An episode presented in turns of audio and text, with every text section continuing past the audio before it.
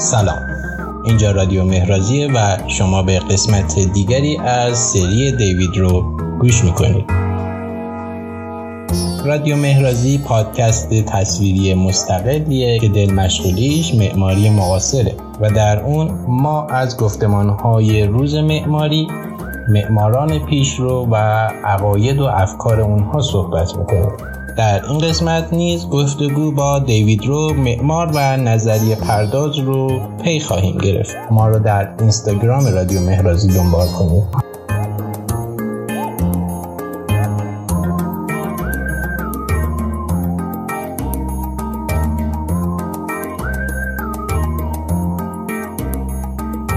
منابع این قسمت وبسایت Archinect، PCA-Stream، SCI-Arc و روکلاینه. با ما همراه باشید.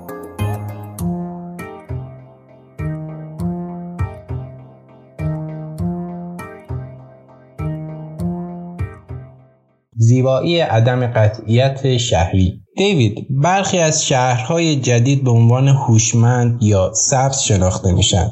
مانند شهر سونگدو یا شهر مستر. سرشار از فناوری های پیشرفته و ارتباطات. اما بیشتر از تقلید در رفتار و کردار قالب اونها به شکلی منجر به برنامه ریزی بیش از حد میشن. طوری که پیچیدگی های طبیعت شهری رو از بین می‌برن یا اثر منفی روی اون می‌ذارن. با توجه به اینکه فرم پویا ناقصه و مدام در حال تحول و تکمیل شدنه آیا معماری میبایست بیشتر روی پیچیدگی ها تمرکز کنه یا روی تکنولوژی؟ دوید رو نظرش رو اینگونه بیان می‌کنه.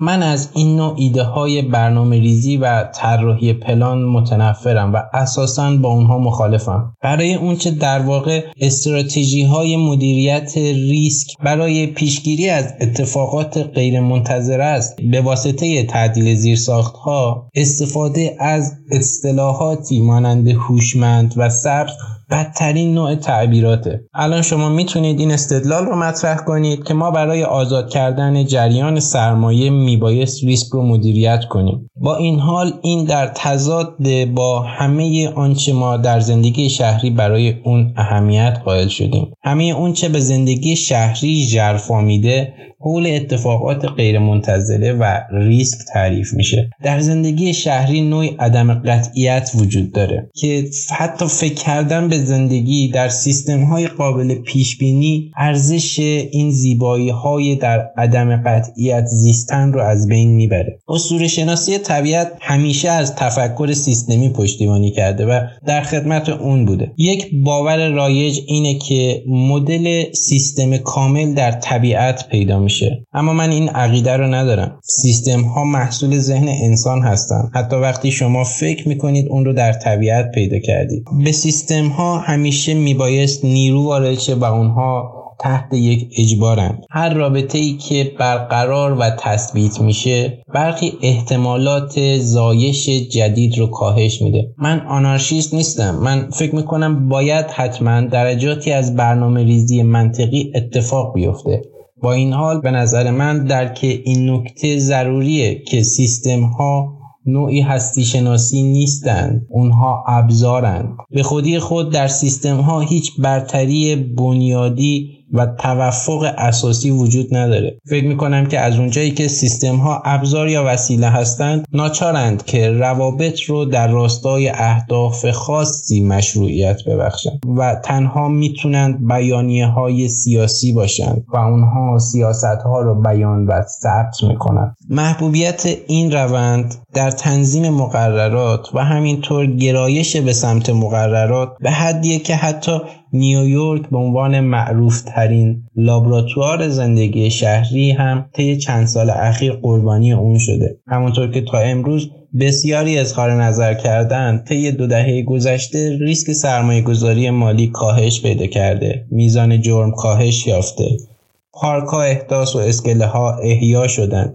استفاده از دوچرخه افزایش پیدا کرده اما همچنان هزینه های زندگی خارج از کنترل هستند. جمعیت شناسی طبقه بندی شده است. و طبقه های اجتماعی افزایش یافتند و جامعه فرهنگی بیشتر به حاشیه رونده شده. تقریبا غیر ممکن شده که جوون باشی و از عهده هزینه های اقتصادی بر بیای. همونطور که نیویورک بیشتر تحت قانون در اومد منظم تر شد سرمایه گذار پسندتر شد به موازات اون قابل پیش بینی تر و همینطور چاپلوس تر شد. لحظه که کافه CBGB مخفف Country Bluegrass و Blues که زادگاه موسیقی پانک راک بود مجبور به تخلیه محل اجاره کلاب بود برای من یک لحظه تاریخی بود. اخیرا پتی اسمیت در جمع مردم صحبت کرده و اظهار داشته که شهر نیویورک درهای خودش رو به روی جوانها و مبارزها بسته. در مقابل شهرهای دیگری مانند دیترویت و پوکیپسی در ایالت هستند. اما شهر نیویورک از شما دریغ شده. لذا پیشنهاد من اینه که یک شهر جدید پیدا کن. با این حال مردم همچنان به سمت شهر نیویورک هجوم میارن و این شهر سریعترین رشد رو در میان شهرهای ایالات متحده داره. این شهر در برخی موارد قربانی موفقیت خودشه. آماندا باردن عضو سابق و شناخته شده کمیسیون برنامه ریزی نیویورک چند سال پیش در سخنرانیش در دانشگاه کلمبیا گفت اهداف ما رشد کرده اما تغییر نکرده. این اظهار نظر برای من خیلی آزاردهنده بود. اونچه باید دید اینه که این پدیده شهری که نیویورک می‌تونه در برابر حرکت به سمت تنظیم مقررات و قابل پیش بینی شدن مقاومت کنه. یا نه نمی‌تونه. و این در عمق مسیر تاریخی خود شهر رقم می‌خوره. پس منتظر میمونیم تا ببینیم کدام واقع گرایی برای معماری است. دیوید چطور تحقیقات آیندهگرا و کارهای کاربردی خودت رو در پیوند با هم ترکیب می‌کنی؟ آیا بین این دوتا تفاوتی می‌بینی؟ آیا تفاوتی بین اوتوپیا و رئالیسم وجود داره؟ و دیوید روی پاسخ میده این روزها من به حیطه‌ای جذب شدم که نه اوتوپیایی نه واقعی و با دقت فراوان در حال رصد کردن و پیگیری مطالب و کارهایی هستم که محصول جنبش واقعیت انتزاعی در ترجمه speculative realism در فلسفه هستند به خصوص کارهای گراهام هارمن. فکر می‌کنم یک امکان سومی در کارهای این فیلسوف جوان وجود داره که به زیبایی اعتبار و ثبات این دوگانگی افتضاح فعلی رو به هم میریزه. برای معمار هیچ چیزی بدتر از این جمله نیست که گفته بشه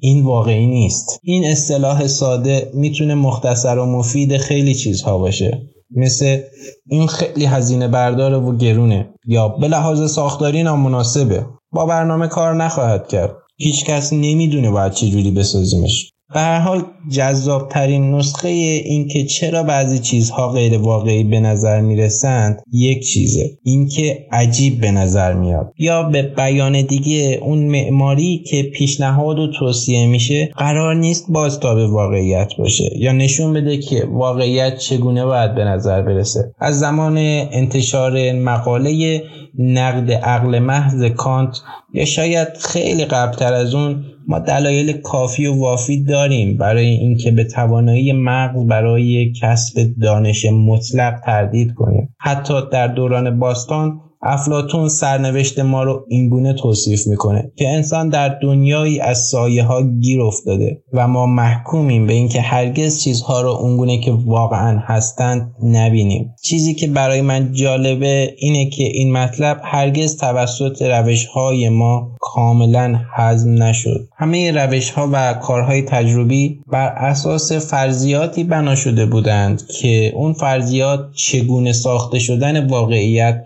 و اساس واقعیت رو توضیح می‌داد اینجا جاییه که فلسفه برای زیر سوال بردن برخی از این فرضیات بسیار ارزشمند میشه. ما همیشه برای درک و تعریف واقعیت باید نکاتی رو فرض قرار بدیم اما گاهی فرضیات ما بیش از اندازه ایستا و ساکن و غیر مولد میشن و گاهی هم لازمه که واقعیت تغییر کنه. گاهی ما حتما نیاز داریم که واقعیت تغییر بکنه.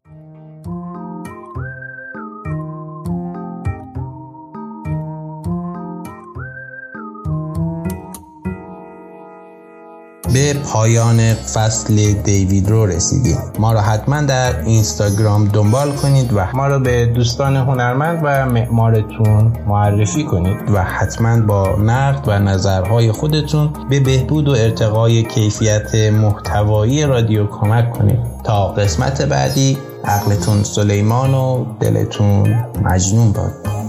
خدا نگهدار.